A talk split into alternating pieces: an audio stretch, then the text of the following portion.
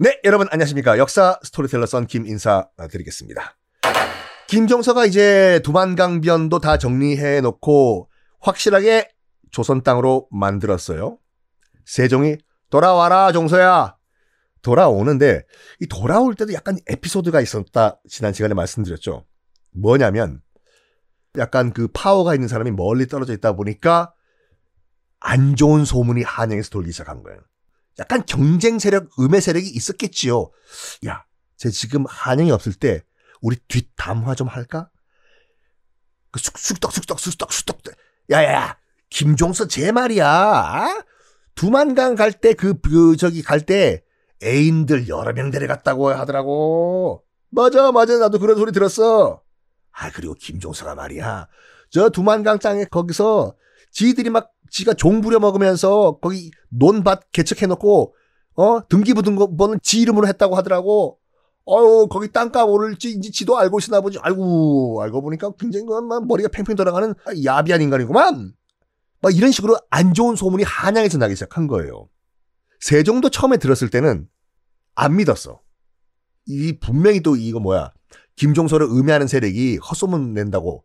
근데 김종서에 관련된 방귀를 계속 끼다 보면 뿌 여기까지 하는 것과 같이 세종도 계속 김종서에 대한 안 좋은 소문을 듣다 보니까 question mark가 딱 생긴 거예요. 이거 이거 아니 땐 굴뚝에 연기가 날까? 이거 진짜 아닌가? 참 어쨌든 세종도 사람이니까 그래가지고 편지를 써서 보내요. 종서야, to 종서, 너 진짜로 이랬냐? 편지를 보내요. 김종서는 억울한 거죠. 나 절대 그런 일이 없는데. 전하 정말 억울합니다. 아니 여기 지금 깡촌에 보낸 것도 지금 전원일기 찍으라고 보낸 것도 억울한데 전하 저를 의심하시면 안 됩니다. 진짜 전하 편지를 보내요. 이걸 진짜 누구 말을 믿어야 되나? 그래서 결론만 말씀드리면은 세종이 이거를 철저하게 조사를 해봅니다. 누구 말이 맞는지. 한양에서 뒷담화를 하고 있는 저 인간들이 맞는지 억울하다고 하고 있는 두만강변에 있는 김종서의 말이 맞는지 다 조사해 보니까 김종서가 억울한 것으로 판명이 나요. 음의 세력이 정말 뒷담화를 한 거예요. 뒷담화를 한 애들은 다 처벌을 받습니다. 이제 세종도 약간 미안한 거죠. 잠깐이라도 의심을 했던 거에 대해서. 그래서 미안해서 돌아오라고 한 거예요. 종서야! 전하, 전 억울합니다! 알아, 알아, 알아. 미안해, 미안해. 너 정말 오랫동안 고생했다. 이제 한양이 돌아와가지고 여기서 편하게 지내라. 전하, 성은이 망극하옵나이다. 이래서 돌아온 거예요. 자, 아, 여러분들 이렇게 해서 세종의 여러 가지 업적 가운데서 가장 위대한 군사적으로 위대했던 사군 육진을 건설한 그러니까 지금의 뭐 북한도 우리 땅으로 보면은 우리나라 헌법엔 북한도 우리 영토로 나와 있어요. 그러니까 지금의 우리 국경인 압록강과 두만강 이 라인을 확실하게 만든 세종대왕의 업적이었습니다. 이제 이제 드디어 나옵니다. 훈민정음 1443년 12월 30일 세종대왕께서 만드셨죠. 1997년 유네스코 기록 유산으로 등재가 돼 있고 전 세계에 약 7천 개 정도의 문자가 있는 것으로 알려져 있습니다.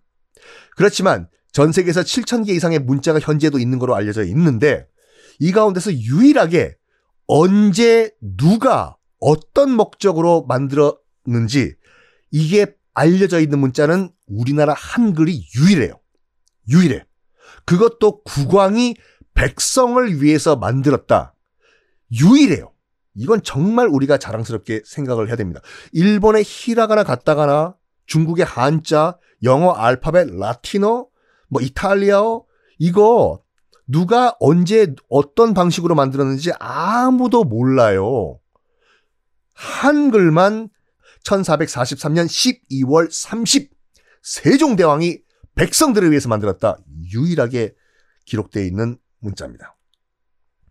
훈민정음 말 그대로 백성들을 교육시키기 위한 올바른 소리인데 많은 분들이요. 지편전 학자들이 이제 만들었다. 신숙주, 정인지 등등이 만들었다. 세종대왕과 힘을 합쳐가지고 그렇게 알고 계시지만 세종실록을 보면 그렇지가 않습니다. 그렇지가 않아요. 실록을 바탕으로 지금 말씀을 드리면은 훈민정음은 집현전 학자의 도움을 받아서 세종대왕이 만든 게 아니라 세종대왕 혼자 만들었습니다. 왜? 세종실록을 보면요. 후민정음 반포 이전에 아, 훈민정음을 만들었다라고 이제 선언한 이전에는요. 훈민정음의 히읗도 기록이 없어요. 실록이라는 건 어떤 기록이냐면요. 왕의 일거수 일투족 방귀 꼈다 뭐 했다까지 다 기록되어 있는 그런 완전한 기록이거든요. 왕이 욕했다. 욕한 거 기록하지 말라라고 말했다까지 다 기록돼 있어요. 그러면 세종대왕이 집현전 학자들과 함께 훈민정을 만들었다고 하면 조금이라도 기록에 남아 있어야 되거든요. 근데 세종대왕이 만들었다 라고 세상에 짠짠 공개하기 이전에는 단 한 글자의 기록도 없습니다. 단 한 글자의 기록도. 특히 어, 어떤 거가 결정적인 기록이냐면 그 세종대왕이 이제 한글을 만든 그 다음 해죠. 1444년에 최만리라는 학자가 상소를 한 기록이 남아 있습니다. 그게 결정적인 기록인데요. 최만리, 아, 이 발음하기 힘들어라. 최만리가 누구냐면 당시 집현전의 실질적인 리더예요. 담당 관리. 이 사람이 집현전에서 만들었다고 하면 이 사람이 알았겠지요. 집현전 짱인데. 근데 기록을 보면 세종대왕이 짠짠 후민정을 만들었다 라고 선언한 이후에 멘붕이 왔다고 해요. 최만리가. 당장 달려가가지고 전하 왜 이딴 거 만들었냐 라고 항의하는 상소를 올려요. 최만리가. 후민정음의 집현전이 학자들이 참여했다고 하면은 그 전에 최만리가 가서 뜯어 말렸겠죠. 당시 상황이 어떤 상황이냐면 이런 상황이라니까요. 다른 나라에서 한자가 아니라 다른 저거 나라의 문자를 만들었다? 이건 중국에선 입장에서 봤을 땐 반역이에요. 너희들 오랑캐 되려고 하니? 왜 너희들 문자를 써? 어? 이거고 유학자들에 의해서 만들어진 유교가 국시인 국가가 조선이잖아요. 대국인 중국의 문자인 한자가 아니라 왜 우리만의 문자를 만들어서 스스로 오랑캐가 되십니까, 전하? 이랬을 집현전 학자들이에요. 이거를 세종이 집현전 학자들과 함께 짝짝꿍해서 만들었다고 말이 안 되는 얘기라니까요. 집현전 학자들은 도시락 싸들고 나가가지고 세종 말렸을 거예요. 전하! 오랑캐그를 왜 만듭니까, 전하! 이것이 최만리의 상소에 그대로 나와 있습니다. 자, 최만리가 올렸던 상소 내용 몇 가지 소개해 드릴게요. 1. 그대로예요. 전하! 우리만의 문자를 만드는 것은 중국을 섬기는 4대 정신에 어긋납니다, 전하! 이게 정말로 첫 번째 이유였어요. 두 번째, 전하! 한문을 안 쓰고 독자적인 문자를 만드는 것은 스스로 오랑캐가 되는 것입니다, 전하!